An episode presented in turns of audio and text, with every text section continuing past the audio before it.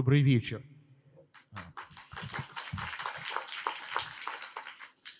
Отрадно и утешительно для меня находиться опять дома, в Ельцин-центре, в этом зале. Спустя полтора года мы возобновляем наш музыкально-просветительский цикл «Послушайте». И я очень надеюсь, что обстоятельства будут благоприятны. И в этом сезоне нас будут ждать интересные события. До конца года я надеюсь привести на эту сцену изумительного молодого человека, молодого тенора. Он слепой, но потрясающий музыкант, певец а, с романсами Клинки Доргомышского и Чайковского. Это Олег Крикун. Я очень надеюсь на вечер Тривердиева, который состоится, скорее всего, в день рождения Бориса Николаевича 1 февраля уже 22 года.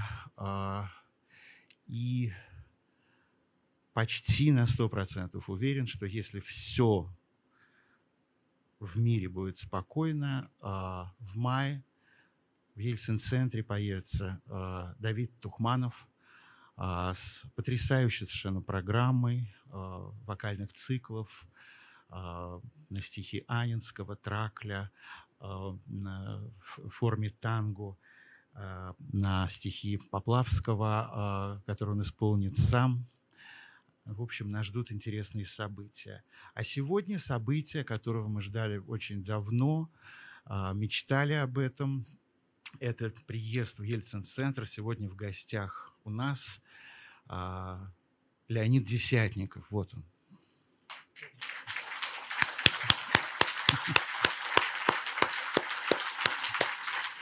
Мы так спланировали, что э, это будет в рамках э, ну, получается мини-фестиваль вообще-то, да, вот сегодняшний вечер и завтра и послезавтра два премьерных спектакля проекта «ЛАД», LAD, э, балеты на музыку Десятникова, которые поставили четыре хореографа, Максим Петров, Максим Сивагин, э, Андрей Кайдановский и Вячеслав Самодуров.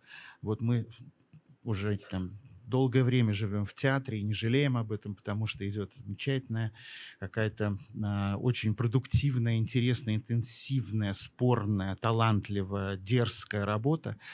Э, и я уверен, что все, кто сегодня здесь, ее завтра и послезавтра увидят прозвучали три фрагмента киномузыки э, Леонида Десятникова к трем фильмам. Э, наверное, вы их узнали, но все-таки я их назову. Это «Подмосковные вечера» Валерия Тодоровского, где увидели Алису Фрейндлих, э, и где вы увидели Ингеборгу Дапкунайте. Это одна из первых и совершенно гениальных ее ролей. А далее вы увидели э, выдающегося артиста Виктора Гвоздицкого в знаковом культовом сейчас уже, наверное, можно сказать, легендарном фильме «Москва» Александра Зельдовича по сценарию Сорокина с музыкой Десятникова. Сцена называется «Самоубийство Марка». Она так и написана была э, Леонидом, что э, она полностью идет вот так, как в кино, так я ее и сыграл. И для меня была большая честь ее записать и вообще весь саундтрек э, этой картины. Ну и вы узнали Ноктюрн из «Мании Жизели», увидели Галину Тюнину, Сидихина, даже Алексея Германа старшего в небольшой роли. А это фильм Алексея Учителя, нашего режиссера, которого мы очень любим, нашего друга. А сейчас э, я сыграю 11 буковинских песен, у нас вообще как бы ну, э, была такая идея э, с балетным акцентом э, сделать вечер. Ну, это он пойдет дальше уже по тому сценарию, который вы сами этому вечеру дадите вместе с маэстро и Денисом Корнеевским, который будет вести. А, вот, ну, коль балет, так я просто скажу, что эти буковинские песни которых вы, конечно же, слышали. Сначала, а, вот до того, как они были исполнены целиком, они прозвучали в, с балетом в Линкольн-центре в спектакле Американского балетного театра в хореографии Алексея Ратманского, с которым Десятникова свя- связывают шесть или даже, по-моему, Леня, семь э, совместных работ, одна другой лучше. Вот. Для меня это была огромная радость и честь, как получить сочинение, так и участвовать э, в работе с Ратманским и с его танцовщиками. А, и э, частично, да, и Леонид Аркадьевич разрешил э, Ратманскому сделать свою композицию из 24 прелюдий, да, это цикл из 24 пьес, свою драматургию выстроить внутри. Э, Ратманский выбрал 12 только, нужно было сделать балет на 22 с половиной минуты. Вот, поэтому я тоже осмелился сделать свою выжимку из этих прелюдий. Не все они идут подряд. Вот, а я сейчас вам их сыграю.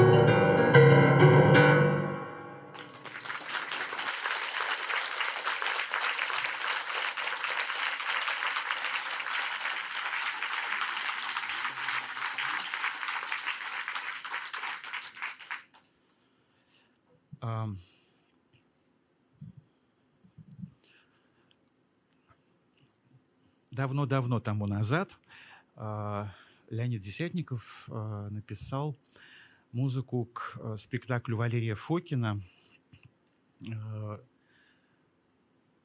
«Живой труп» в Александринский театр.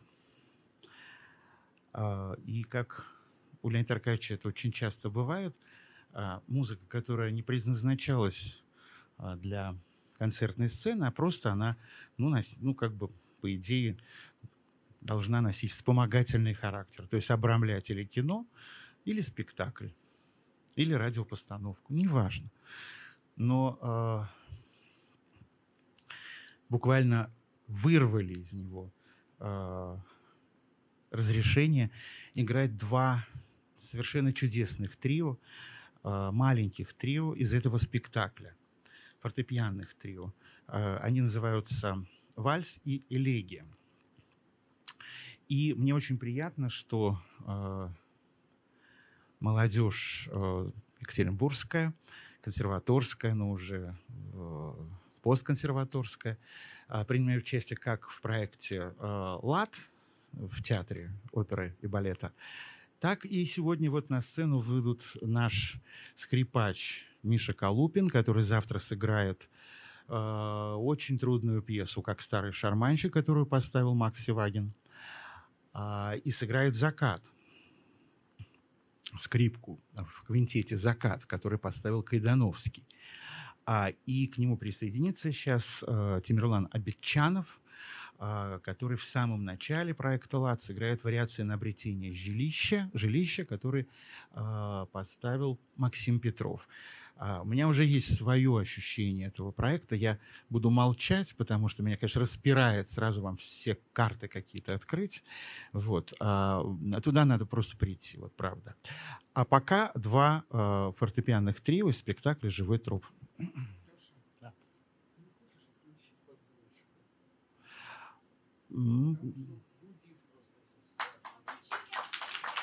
Что нужно отключить? Так, а у нас дело в том, что идет звук э, не от э, микрофонов. Да. Ну, знаете, мы вообще, нет, в принципе, мы как бы уже всегда здесь очень хорошо как бы все выстраиваем. Попробуем сыграть так, как мы отрепетировали. Да, Герман.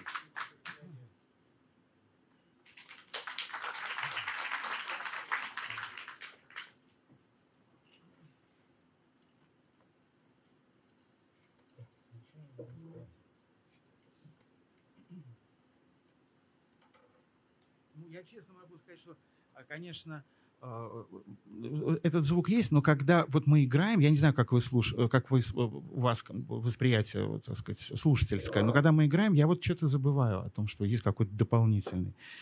Вот.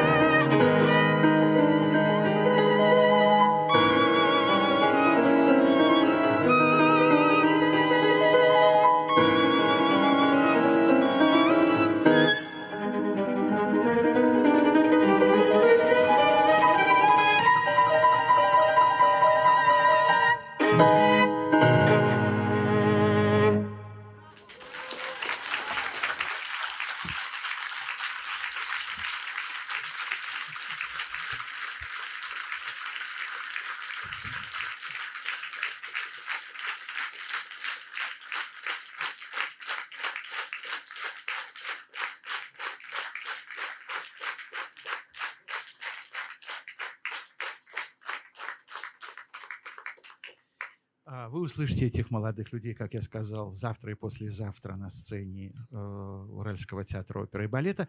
Вот, а, собственно, сейчас э, Леонид Аркадьевич, Денис Михайлович, я э, приглашаю вас на сцену, и вот мы в, в кулисах, когда, значит, вот стояли, разговаривали, а, ну, это такой, давайте вот сделаем такой домашний вечер, что-то можно спросить, о чем-то можно поговорить. Ну, то есть вот просто вот неформально и абсолютно свободно. Мы в Ельцин-центре.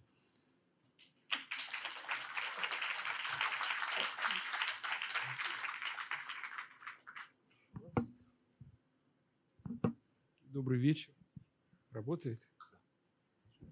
Да. На сцене можно маску даже снять, чтобы было лучше слышно. Как вам удобно. Боюсь вас заразить здесь. А я вакцинирован. Алексей, спасибо вам большое и тебе, и музыкантам прекрасным за ваше вдохновенное музицирование. Леонид Аркадьевич, большое вам спасибо за то, что сегодня этот вечер вы проводите с нами в Ельцин-центре. Есть такая поговорка или пословица «Обещанного три года ждут». И я вспомнил, как три года назад, встретившись э, с Алексеем Гариболем на Дягилевском фестивале в Перми, мы обсуждали, как было бы хорошо привести вас в Ельцин-центр, показать его, послушать вас – прошли три года, и наконец-то мы находимся с вами в одном зале. А, дорогие друзья, э, как уже сказал Алексей Альбертович, у нас есть возможность э, использовать микрофоны, которые стоят по левую, по правую руку от нас. Вы можете совершенно свободно подходить, э, задавать вопросы, делиться мнением, репликами. Мы глупые вопросы принимаем сегодня? Конечно. Прекрасно тогда я этим воспользуюсь и начну. А, так сложилось, в общем совпали две звезды, звезда, Ель, звезда Ельцин-центра и звезда Урал оперы балета, которые, в общем-то, и э, сложили такой узор, благодаря которому вы оказались в Екатеринбурге. Я знаю, что у вас последние несколько дней прошли в репетициях. Да. И, наверное, у вас уже сложилось какое-то впечатление о том, что мы будем наблюдать, что мы будем слушать, что мы будем видеть в ближайшие выходные на сцене Урал оперы балета 2 и 3 октября. Есть какие-то у вас впечатления, которые, которые, какие-то впечатления, которыми стоит поделиться? Ну, во-первых, я не хотел бы спойлерить, потому что там будет много неожиданного на сцене Урал оперы и балета. С другой стороны, у меня впечатления довольно благоприятные, но мое мнение – это мнение дилетанта. Я абсолютно ничего не понимаю в балете. я один из самых неуклюжих людей, которых вам доводилось видеть. Но у меня есть какие-то умозаключения, касающиеся того обстоятельства, что все четыре хореографа, которые участвуют в этом проекте, а, озаботились так называемым приращением смысла.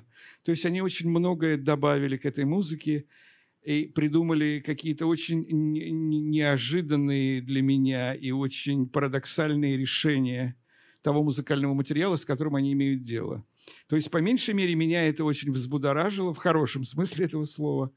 И я с нетерпением жду реакции публики, которая появится завтра и послезавтра в Уралопере. Давайте тогда, как два человека, поговорим на чистоту, которые э, в балете как вы уже сказали. А, что для вас на сегодняшний день вообще балет? Что для вас э, современный балет? Ровно настолько, насколько вы, как вы говорите, в нем понимаете. Насколько он вообще сегодня нужен? Насколько, насколько э, вообще его можно назвать актуальной формой искусства? Э, я вот просто ну, с места Денис, в карьер хочу простите, прыгнуть. Но это, это как бы не нашего собачьего умодела. То есть, насколько это актуально. Балет пользуется огромной популярностью. Э, балетные спектакли посещаются огромным количеством людей. Количество балетоманов, несмотря на то, что это старое искусство, классический балет, все равно растет в астрономической прогрессии. Поэтому ну, я не принадлежу к их числу. Но, тем не менее, я вижу, что это искусство по-прежнему популярно, в том числе и в России, но не только. Ну, все равно, наверное, за кем-то следите. Ну, Ну, вы знаете, я не то чтобы специально за кем-то слежу, но поскольку я тот человек, который Поглядывает. э, смотрит всякие медиа и заглядывает в социальные сети, вы просто знаете какие-то вещи, даже если вы не стремились узнать о них. Там, ну, например, Волочкова, да? Такой, может быть, не очень хороший пример. Ну, вы просто знаете, знаете о каких-то вещах про балет. Что касается моего балетного опыта, ну, так сложилось, что действительно я сотрудничал с Алексеем Ратманским, которого я нежно люблю, и для него специально написал две партитуры, по, по меньшей мере. Все остальное, что он сделал с моей музыкой, он просто взял музыку, не предназначенную для балета, и сотворил из нее нечто, нечто новое, нечто качественно иное. Но э, вообще опыт э, как бы балетоманский у меня, в общем, небольшой. Единственное, что я, я понял из того, что я видел в Мариинском театре, допустим, или в каких-то иных местах, что балет – это, оказывается, не обязательно история про взаимоотношения тех людей, которых вы видите на сцене, а что это может быть орнамент просто какой-то очень красивый и в хорошем смысле бессмысленный. И, и как бы надо это принимать и наслаждаться как бы чистой геометрией балета. Вот, вот это я понял как бы в очень уже, будучи очень уже пожилым человеком. Вот. А, а что еще я могу сказать про это? Ну, наверное, на этом мы остановимся. Давайте продолжим. Ну, валяйте. Два года назад, э, когда Алексей приехал к нам с э, очередным э, выступлением из цикла «Послушайте», он подарил э, мне диск буковинских песен. Я стал интересоваться и узнал совершенно случайно, что изначально эта музыка вообще не имела никакого отношения к балету. Это правда? Да, она, собственно, была написана для Алексея Гариболя и посвящена ему. Это произведение вот ему предназначено. Хотя это играют сейчас и другие пианисты тоже. И даже есть запись на диск, которая сделана не Алексеем. Как она стала балетной музыкой? Ну, как это обычно происходит э, по знакомству, я не знаю. Я просто в каком-то интервью э, упомянул о том, что... То есть меня спросили, типа, мне задали свежий вопрос, над чем вы сейчас работаете.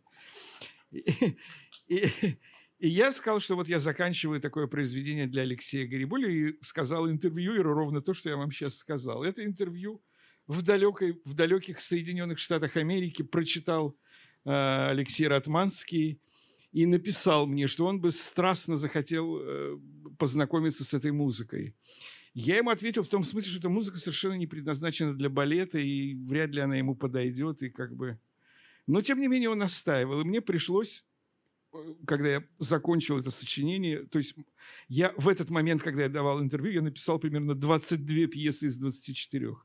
Но в скорости я закончил этот цикл, и мне пришлось самому, хотя я плохо играю на рояле, пришлось пойти э, в дом радио в Петербурге, тогда еще совершенно не оккупированный э, Теодором Курензисом, и он как бы лежал в руинах.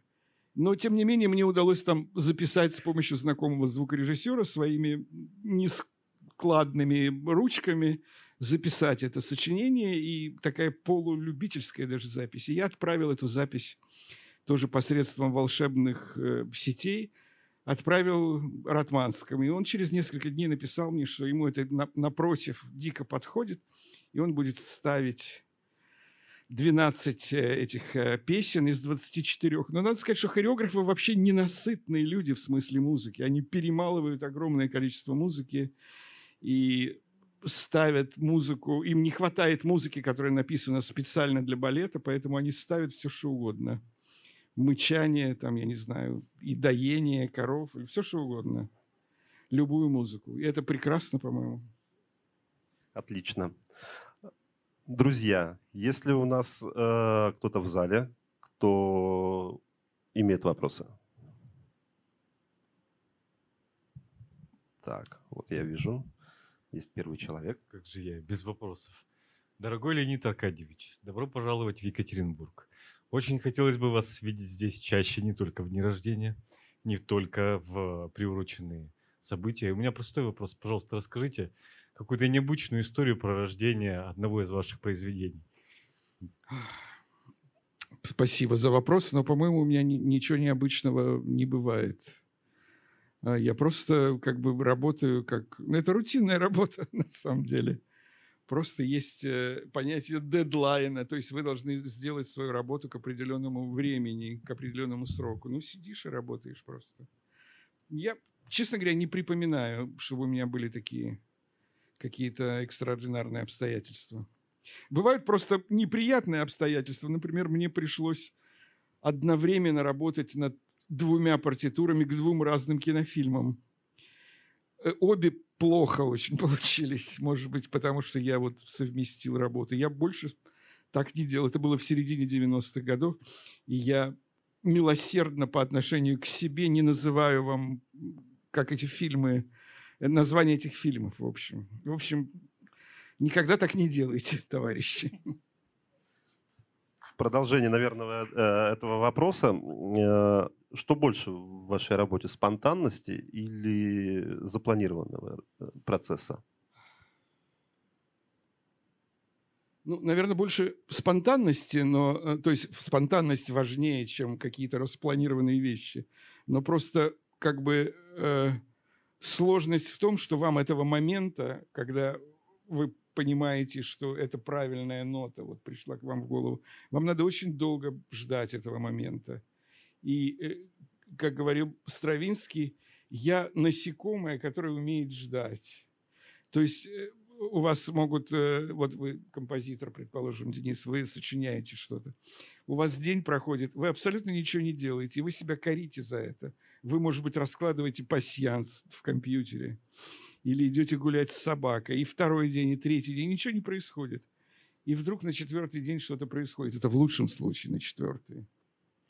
Ну вот, так что вот, вот так примерно строится работа. То есть со стороны э, человек, который э, делает э, какие-то детали на станке, ему кажется, что вы бездельник страшный. На самом деле вы в этот момент работаете, ваш организм что-то такое, идет невидимая вашему э, мозгу работа в организме. И вот как она протекает, абсолютно непонятно. Ну Вот, например, многие литераторы говорят, что они садятся за текст, неважно, есть ли у них вдохновение или нет, они все равно относятся к этой работе как к чему-то неотъемлемому, что сопровождает их день. То есть это при отсутствии вдохновения все равно должна быть такая механическая работа, выполняемая изо дня в день. Э, Можно здесь какой-то параллель с ва- с вами Ну, провести? я не знаю, по-моему, у писателей тоже у всех по-разному. У некоторых, у некоторых чувство панического ужаса вызывал, вызывал чистый лист бумаги просто, к которому они не могли прикоснуться. Сейчас это, наверное, монитор заменяет этот чистый лист. Не знаю, не знаю. Ну, и как-то бессмысленно просто марать бумагу нотную каждый день, зная заранее, что из этого тебе ничего не пригодится. Ну, может, я могу провести 10 минут у рояля, я сочиняю за роялем, хотя многие композиторы обходятся без этого. Но я могу 10 минут в день провести и как бы понять, что сегодня у меня ничего не получится, и дальше э, ничего не делать. Ну, но это все равно важно. Спасибо. Я так смотрю, у нас уже немножко вырастает очередь. Давайте дадим микрофон. Добрый вечер, уважаемый Леонид Аркадьевич. Добрый вечер. А, Я представляю Уральскую консерваторию. А, Хотелось бы задать вопрос а, относительно стиля вашего. Вы говорили о том, что э, ваша музыка — это стремление к новой простоте. Могли бы вы пояснить, а, в чем заключается эта простота? Касается ли она тональных структур, к которым тяготеет ваша музыка, или в чем-то другом? Ответьте, пожалуйста. Спасибо за вопрос. Мне кажется, я никогда не говорил, что я тяготею к новой простоте. Э, Ну, Я э, просто не в, припоминаю этого. ну, в интернете есть такая информация, что вот э, ваш стиль относят, Ну да. либо ваш стиль относят к новой простоте. Я, я, вы насчет интернета. Я сегодня прочел информацию о том, что состоится этот вечер, и там в в одной фразе, я не буду называть имя ресурса этого, А, Но там было, во-первых, написано слово «Шостакович» с двумя ошибками. И, и еще просто одна фраза, состоявшая там из нескольких слов. Там было четыре ошибки. Ну, вообще, ну, как бы, ну, то есть это я к тому, что нельзя доверять интернету. Но видите ли, в чем дело? Я не то чтобы как бы декларативно стремлюсь к какой-то новой простоте или старой простоте, но мне хочется, чтобы то, что я сочиняю, чтобы это было ясно, чтобы это было не мутно, и чтобы были слышны даже средние голоса. Потому что средние голоса – это проблема в любой музыке, даже у Танеева или у кого угодно. То есть все должно быть безумно прозрачно. Я к этому стремлюсь, по крайней мере. Но есть ли это стремление к простоте? Ну, ну я не знаю. Ну и потом возраст, впасть как в ересь, в неслыханную простоту, ну это нормально для композитора зрелого, мягко выражаясь, периода. Ну вот так бы я сказал. А относительно тональности могли бы пояснить? Вот у, у вас какая тональность? Она расширенная? Или Ну, какая-то- наверное, она расширена. Во-первых, она имеет место, безусловно, тональность. Ну, она может быть расширенная, это может быть чистая диатоника, хотя вроде бы диатонические лады не являются тональными, да? Я не очень просто в этом секу, в музыковедении. Спасибо. А, я использую, я использую пентатонические э, обороты и, и так далее. Ну, это модальность. э, Модальность, да, Модальность. совершенно верно, да. Вот эти, да, да, да, да. Модальность относится к, диата- к семиступенным ладам, да, да, да, да, Гре- гре- греческим, древнегреческим и средневековым. Но не в этом дело. Я тональный композитор, потому что я не умею плавать. Вот честно, признаюсь в этом. И мне надо держаться за что-то. Видимо, я держусь за тонику, за тональность. Ну, вот так бы я сказал. Спасибо. Спасибо вам. Спасибо. Глеб, у вас вопрос? Пожалуйста. Э, Леонид Аркадьевич, будет сейчас вопрос от СМИ, простите, Христа ради. Мы сегодня были на пресс-конференции в ТАСС по поводу завтрашних э, выступлений «Лада» на вашу музыку. И э, я задал Самодурову такой вопрос. Что э, в этой музыке вас лично трогает? И ка- что вы хотите донести до э, завтрашних зрителей? Он ответил, что я так тяжело с ней уживался, с этой музыкой, хотя я очень люблю, но мне кажется, что она глубоко в душе очень хулиганистая. Как вы относитесь к свое творчество? Оно хулиганистое или такое все-таки подстраивающееся? И второй вопрос. Ваши творческие планы?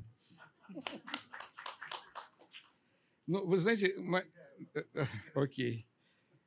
Ну, у меня музыка, наверное, хулиганистая, но все-таки в рамках закона как-то я не, не, не предпринимаю никаких экстремальных действий, в отличие от других композиторов, которые там, я не знаю, сжигают, например, на сцене инструменты или что-нибудь такое.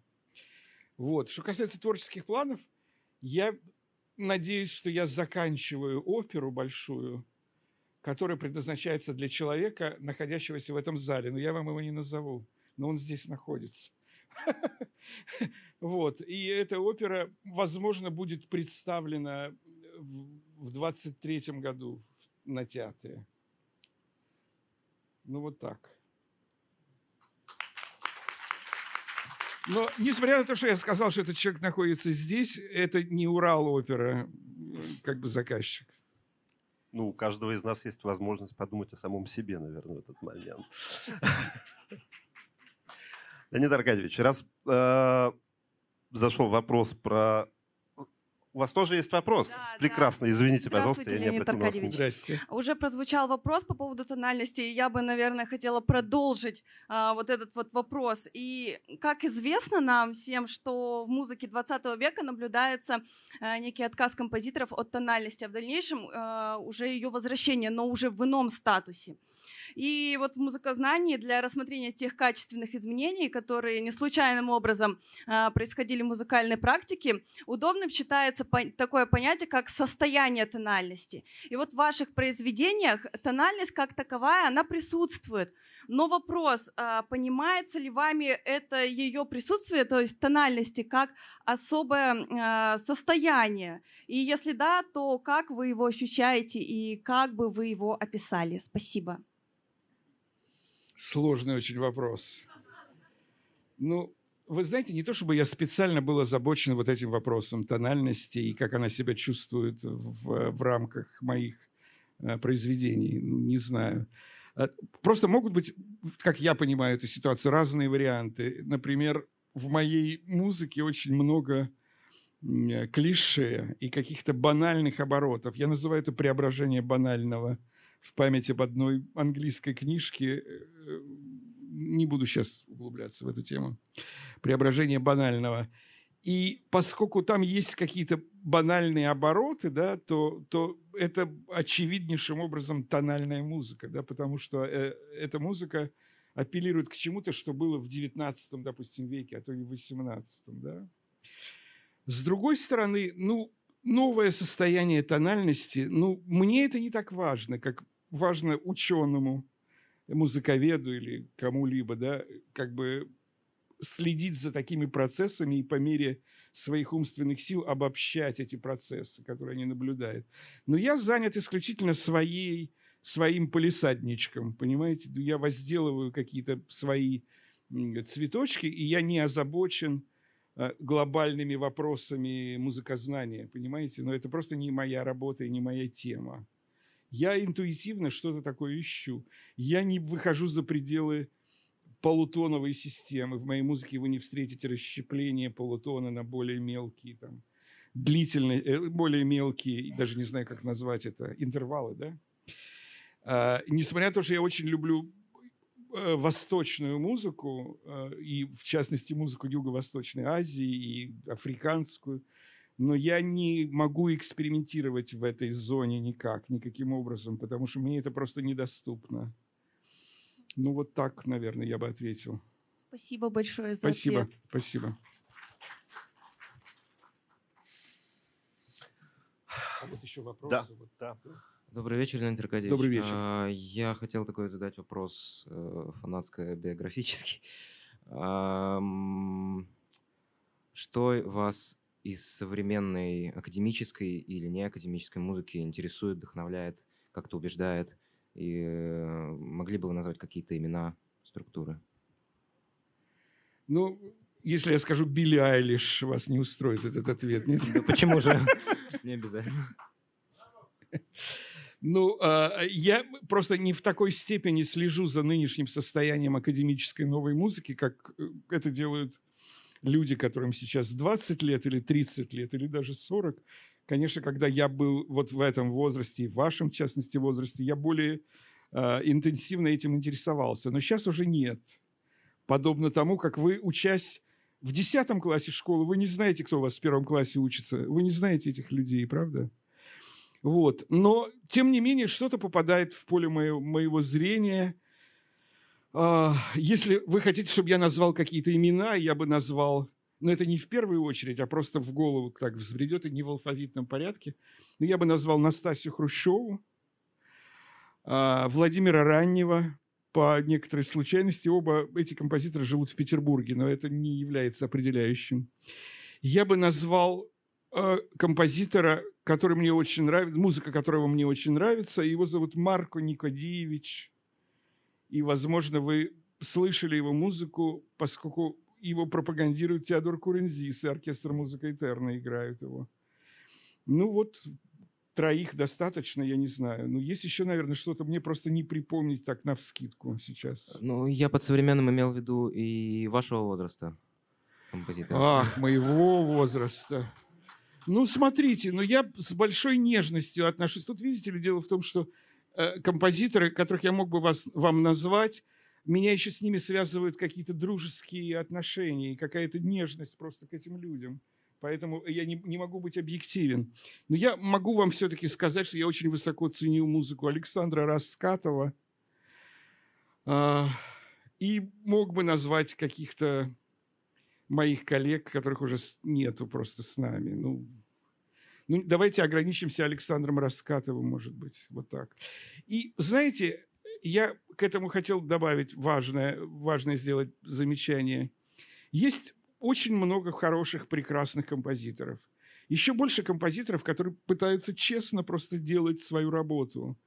Но не надо забывать о том, что все эти композиторы, и даже Бах, Бетховен, Моцарт и так далее, и так далее, что они все живые люди или когда-то были живыми людьми. И у них у всех может быть какой-то не очень хороший период, какая-то неудач, какое-то неудачное сочинение. Даже у Баха, прости господи. Поэтому, ну, как-то называть имена, это не, не очень имеет смысл, с моей точки зрения. Но можно назвать какие-то произведения, а, которые вот... Не будем даже называть их авторов. И, и вот они такие одинокие планеты, которые где-то вращаются в каком-то невероятном божественном космосе. Ну, для примера я вам скажу, что я, например, равнодушен к реквиему Моцарта. И очень высоко ценю реквием Михаэля Гайдна, который написан несколько раньше был, чем Моцарт написал свой реквием. Очень вам рекомендую. Михаэля Гайдна вообще никто не знает. Это брат Иосифа Гайдна, малоизвестный композитор. Но этот реквием просто переполняет меня счастьем невероятным. Ну вот так. Спасибо большое. Пожалуйста. Задам еще один вопрос от себя. Э, Буду откровенен, я э, вышел на ваше имя через творчество Владимира Георгиевича Сорокина. И я помню 2005, 2005 год, март, Дети Розенталя? Дети Да, Розенталя. 2005, да. Да. А, Когда разгорелся нешуточный скандал, в общем-то, Владимир Георгиевич, э, для него, наверное, это была уже, наверное, вторая крупная скандальная история. А, Как вы себя чувствовали, оказавшись на этой волне? Насколько, а, какие чувства вы тогда испытали? Насколько вам было легко? Забавило ли вас это? Или же, наоборот, тяготило? Денис, я уже много раз описывал эту как бы ситуацию, ну, сейчас просто повторюсь. Вы знаете, мы до такой степени были заняты выпуском спектакля, что нам просто было, честно говоря, не до того, что происходит на площади перед Большим театром. Тем более надо иметь в виду, что э, «Дети Розенталя» выпускались на новой сцене. И это немножко в стороне от того, что происходит перед э, зданием историческим Большого театра. И просто мой маршрут строился таким образом, что я даже не проходил мимо этого места. И я не видел этих демонстраций и э, этого бумажного унитаза или что там было, я не знаю. В общем, я их не видел, этих людей. Я шел в театр, занимался там сугубо творческими какими-то делами. Даже об этом не думали. Нет, я думал, конечно, об этом, но это, знаете, как типа идет война, но она находится где-то в, в тысячи, в нескольких тысячах километров от вас. Поэтому, ну, вот так. Спасибо. Спасибо. Пожалуйста. Леонид Аркадьевич, еще раз здравствуйте, добрый Здрасте, вечер. Здрасте. Вы обладаете изумительным чувством юмора и таким ироничным отношением, ироничной интонацией по отношению ко всему, что вы говорите. Тем не менее, ваша музыка, а, она настолько эмоционально, настолько пронзительно. Вот я сейчас опять слушала произведение, которое уже слышно не один раз, и она все время волнует. И я хочу спросить вас, вы человек сентиментальный? Как, вот Ну, это- вообще, как, как рождается вот как это бы признак- пронзительное Считается, чувство? что сентиментальность признак душевной черствости. Что как бы это абсолютно совместимые вещи. Если признаюсь в том, что я сентиментален, то вы заподозрите меня в душевной черствости и вообще в таком отсутствии эмпатии. И поэтому я не знаю, не знаю, как ответить. Но мне кажется, я не очень сентиментален, если честно. А как же рождается такая вот Ну, вы знаете, ну вот музыка, давайте, такая к примеру, вот, к примеру, вот эти два трио, которые прекрасно исполнили Да. Миша и Тимирлан, и Алеша Гриболь. Э, Дело в том, что эта музыка написана была для спектакля, и э, живой, это пьеса Льва Толстого, и у нее были абсолютно рациональные обоснования. То есть работа над этой музыкой началась с того, что я сказал режиссеру Фокину, что я не буду с ним работать, потому что я терпеть не могу цыганскую музыку. Ну, я имел в виду такую цыганскую музыку в советском изводе, там театр Ромен, вот это вот все, такая представительская цыганская музыка, потому что балканская цыганская музыка очень хорошая. Но он мне сказал, ну давайте мы обойдемся без цыганской музыки в, в живом трупе, хотя, по-моему, это невозможно.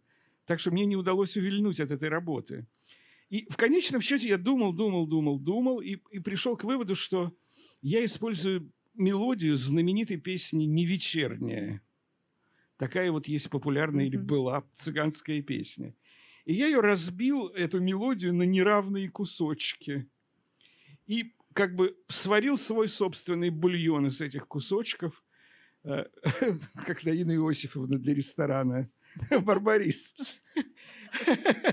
Сварил свое собственное блюдо, и музыканты на сцене в театре играют как бы такую музыку в духе Оренского, как будто бы Танеев или Оренс, ну, Танеев, исторический Танеев, приехал к Софье э, Толстой в гости, и они там музицируют, что-то вот такое. Там это нужно было... То есть музыка в театре исполняется вживую. Но я-то знал, из чего все это сделано. То есть для меня в этом была какая-то понятная только мне одному ирония. Но Гариболь принял это все, воспринял это все, то есть он принял это за чистую монету. И сколько я ему не говорил о том, что нельзя играть это с такой неподдельной страстью, но все-таки надо это подавать более сухо, потому что это, можно сказать, неправда все. Это неправильная музыка. Но тем не менее, вот он э, привносит туда вот такое неподдельное как бы чувство, а меня немножко подташнивает от этого, если честно. Я надеюсь, я ответил на ваш вопрос. Да, но это не только в этой музыке. Открытые эмоции у вас есть Ну, абсолютно вам все расскажи. везде. да. Спасибо за ваши эмоции. Спасибо. Пусть они спасибо. прикрываются чем Спасибо. угодно, но это очень здорово.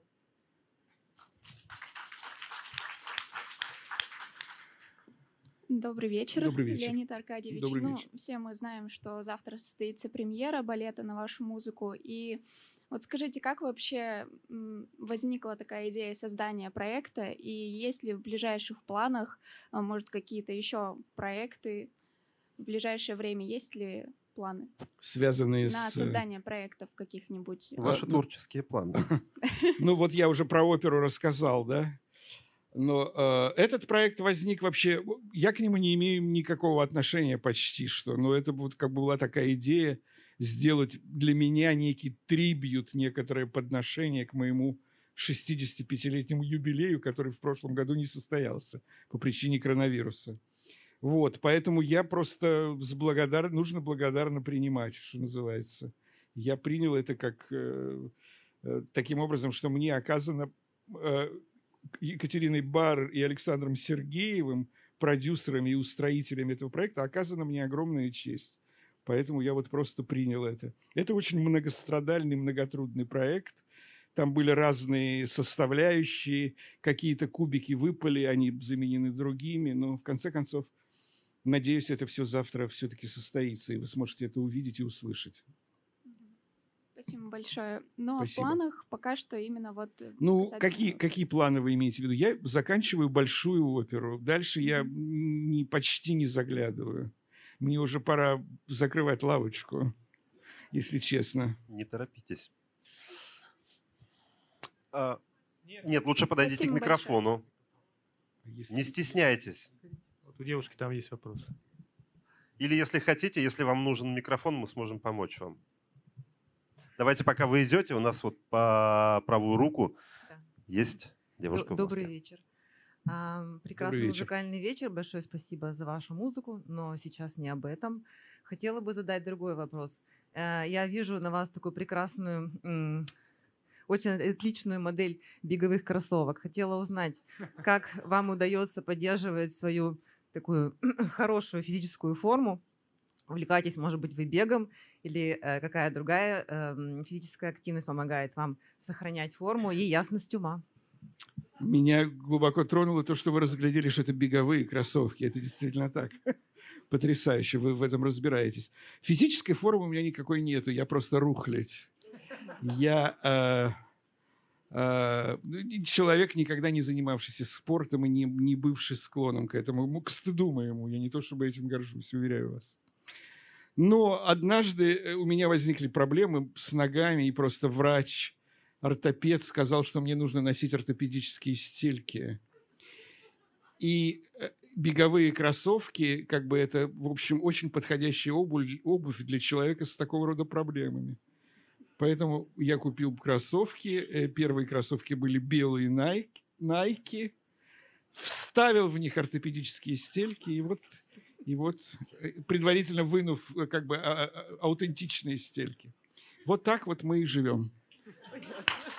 А еще у вас очень симпатичная худи. Да, А, спасибо. Пожалуйста. Здравствуйте. Будьте добры, Здравствуйте. ответьте, пожалуйста, на вопрос по завтрашнему проекту. Есть ли какая-то программность этих балетов? Да, есть программность, потому что э, хореографы большей частью, по-моему, трое из четырех, предпочли обозначить эти, эти свои работы по-другому, не так, как они называются у меня. А, Значит, они имели в виду некую программность, и я думаю, некое подобие сюжета или синопсиса будет изложено в программках. Ну, это обычно выглядит немного странно, и это как бы такие притчеобразные тексты обычно. Я говорю про балетные либретто. Тем более это не, не, сюжетные, не сюжетные работы.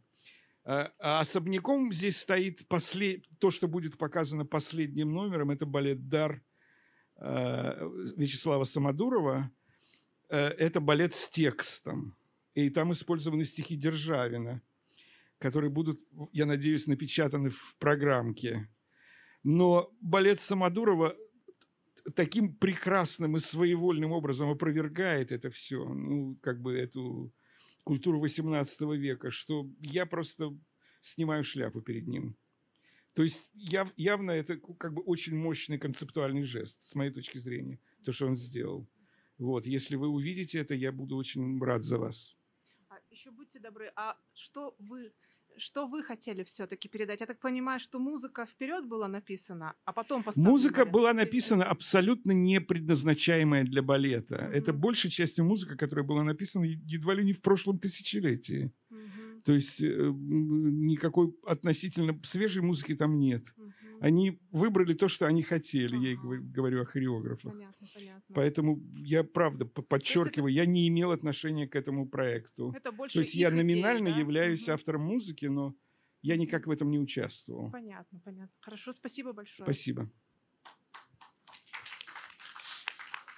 Я обратил внимание на то, что вы можете меня поправить. А, Первая часть сегодняшней программы игралась этим летом на Дягилевском фестивале в Перми. Да. И я присутствовал на вашем творческом вечере этим летом. И традиционно для Дягилевского фестиваля и традиционно для Перми органный зал был полон. Люди, как говорится, висели на люстрах. Э, Были заполнены все проходы. Из чего можно, в общем-то, сделать. И это не первый случай. Поза, поза, позапрошлом году была та же самая ситуация. И из чего можно сделать вывод, что вы любите Пермь, Пермь любит вас.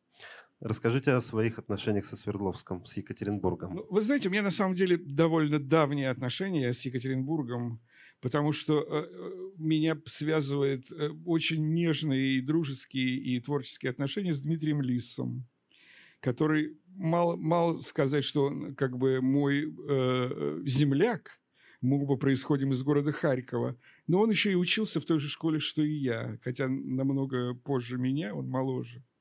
Вот. И он сам э, инициировал а, некоторое время назад, да уже довольно давно, я даже не могу припомнить, когда первый раз я здесь появился в филармонии. Просто не помню. А, а, вот э, исполнял некоторые... А, все, вспомнил, да, вспомнил. Он первым исполнил мою симфонию, которая называется «Зима священная» 1949 года.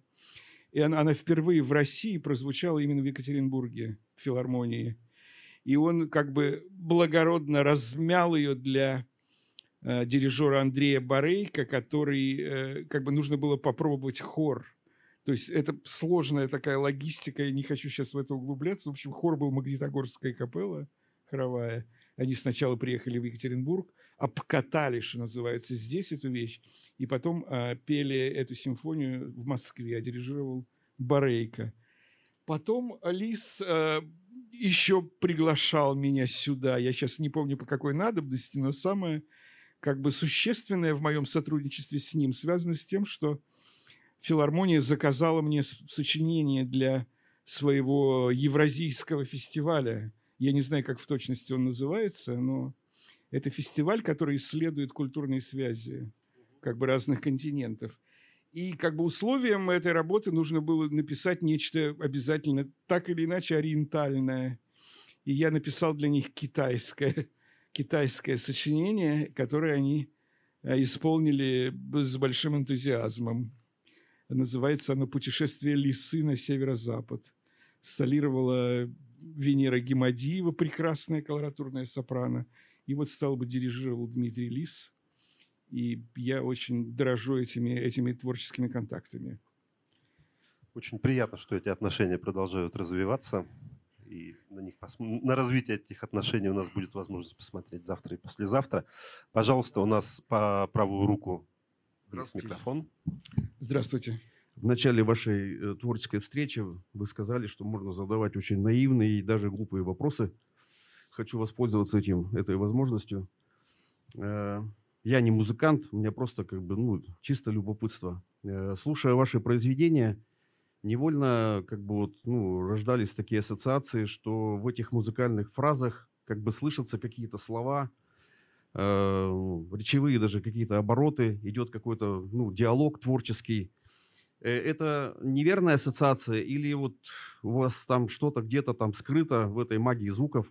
Можно даже прислушаться с вашей помощью, расслышать какую-то фразу. Так ли это? А, это интересный очень вопрос. Вы знаете, у меня иногда так бывает.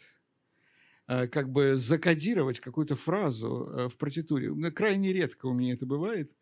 Но, например, в моем сочинении «Русские сезоны» а, в первой его части закодирована фраза «Христос воскрес, Сын Божий». Но она не звучит, она спрятана. Но я не единственный композитор, кто занимается такими, как, такой шифровкой как бы музыкальной. Есть Э, люди, которые сделали это довольно значительной частью своей творческой стратегии. Но у меня вот это бывает буквально дважды в моей жизни такое было, трижды, может быть, но не чаще. Спасибо. Есть вопрос?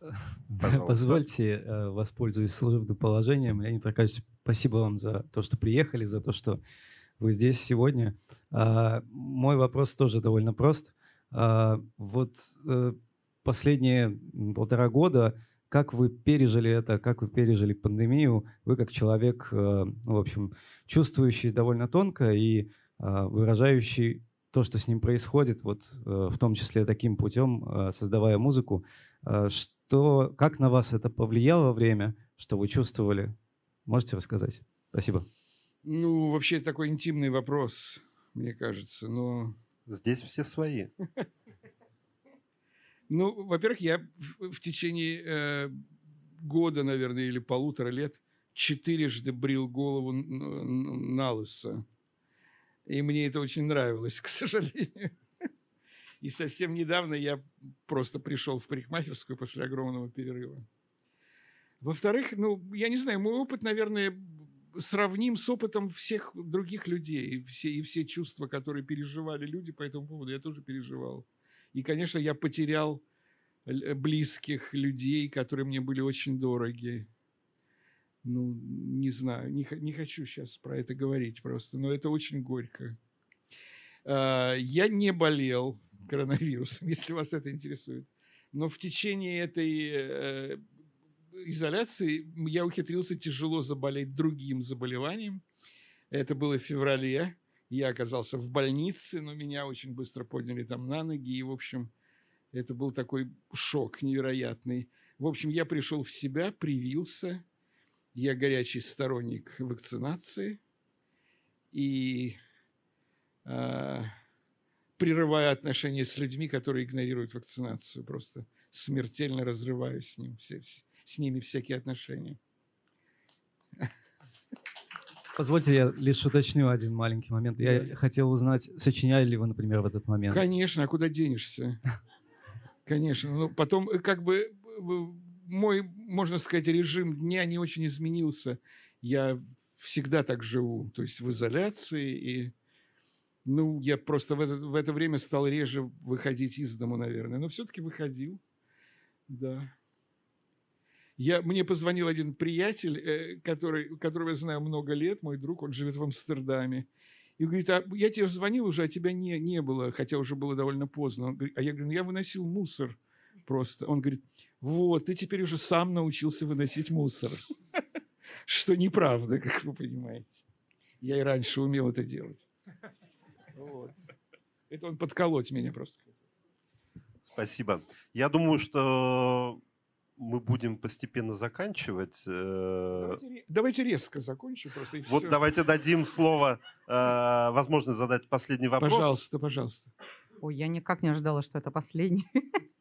Мне бы хотелось вернуться к предыдущему эм, вопросу. Вот вы говорили о том, что вы иногда в своих фразах э, музыкальных какой-то текст шифровали. Вот в частности прозвучали, э, прозвучало название «Русские сезоны», которое я имела э, большую честь петь с Нью-Йоркским балетом как раз, очень много раз.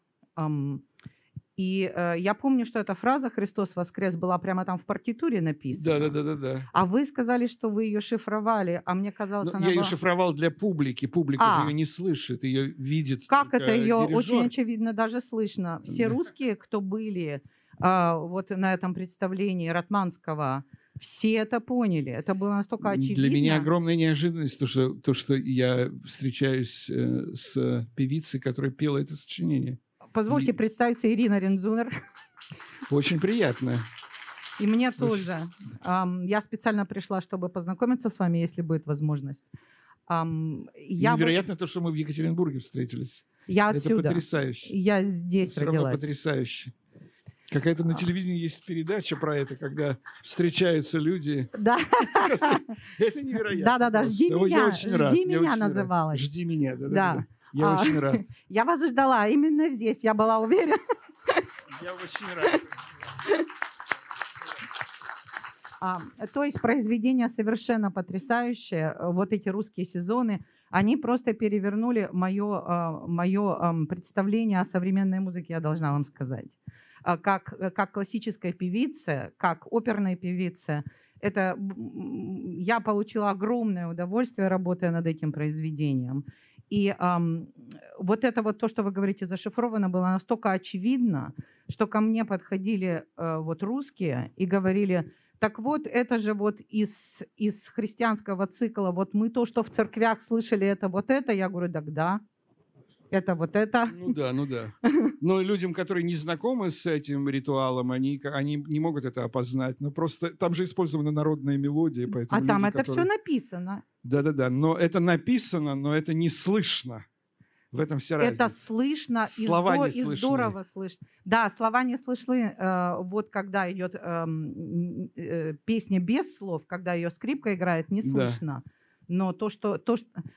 Ну, я должна вам сказать, что если это интересно, мы можем лично продолжить. Но вот тот первый дирижер, который это дирижировал, он был француз. И он совершенно по-другому понял эту музыку, чем поняла ее я. И у нас был такой творческий, ам, ну, я бы не сказала конфликт, потому что ни один нормальный певец с дирижером конфликтовать не будет. Но, но у нас был, так сказать, дискуссия. То есть он это понял совершенно по-другому, играл здорово, но музыка звучала почти по-английски. Ну, это... не так уж плохо. Нет, это, но это было совсем по-другому. Я ее воспринимала как, э, как нару- русскую народную, прямо вот, а он ее воспринимал как барочную. Вот там кусками. Ну, эта точка зрения тоже имеет право на существование, я думаю. Там есть элементы какой-то, может быть, ренессансной музыки. Есть. Это э, в- Особен- заложено в этой партитуре. Особенно, когда мы приехали э, в Англию, и там заиграл, то есть мы свой оркестр Нью-Йоркского балета оставили в Нью-Йорке, а оркестр был Ковент-Гардена. И Мгм. когда заиграли они, это было вообще персел Ну, местами. Прекрасно, прекрасно, я очень рад. Я очень рад. Я не думаю, что они записывали тогда, потому что там, видите, еще же права, э, то есть там, чтобы записывать, нужно каждого оркестранта опросить. Вот. Да, но я сама была. Так что да, огром- э, огромное спасибо вам за вот эту музыку. Просто Последний вопрос на сегодня. Вот у нас стоит инструмент, закрываем его или... Знаете, закрываем его, потому что мне не- невыносима мысль, что я мог бы играть на подзвученном инструменте, поскольку меня не, мою просьбу не удовлетворили, значит, закрываем просто и расходимся. Хорошо, хорошо. Дорогие друзья, Леонид Аркадьевич, большое вам спасибо. И напоминаю, что завтра и послезавтра мы ждем всех в Урал-опера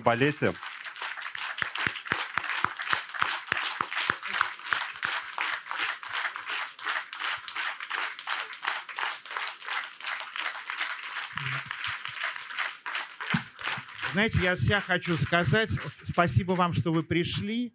А, и просто я, я думал, что будет очень немного народу, потому что ну, как-то мы расставались надолго, все-таки на полтора, почти два года. Я так тронут, что полный зал, а, максимально разрешенный полный зал. Денис, а, Илюша, ну, вот есть основания продолжать. Послушайте. Спасибо вам большое. И спасибо Лене за то, что он к нам приехал. Спасибо.